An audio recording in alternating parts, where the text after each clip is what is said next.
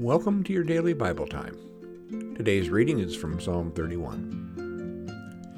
In you, O Lord, I seek refuge. Do not let me ever be put to shame.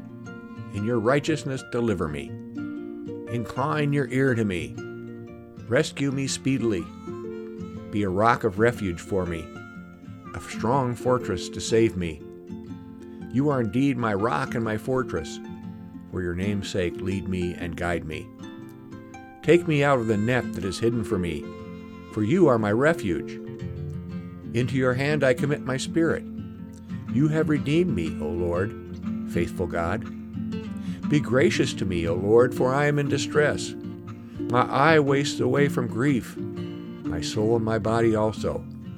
For my life is spent with sorrow, and my years with sighing. My strength fails because of my misery, and my bones waste away. My times are in your hand. Deliver me from the hand of my enemies and persecutors. Let your face shine upon your servant. Save me in your steadfast love. Here ends the reading. There are times when the world seems out to get us. We are filled with grief and distress. These are times not to lose faith, but to turn to it.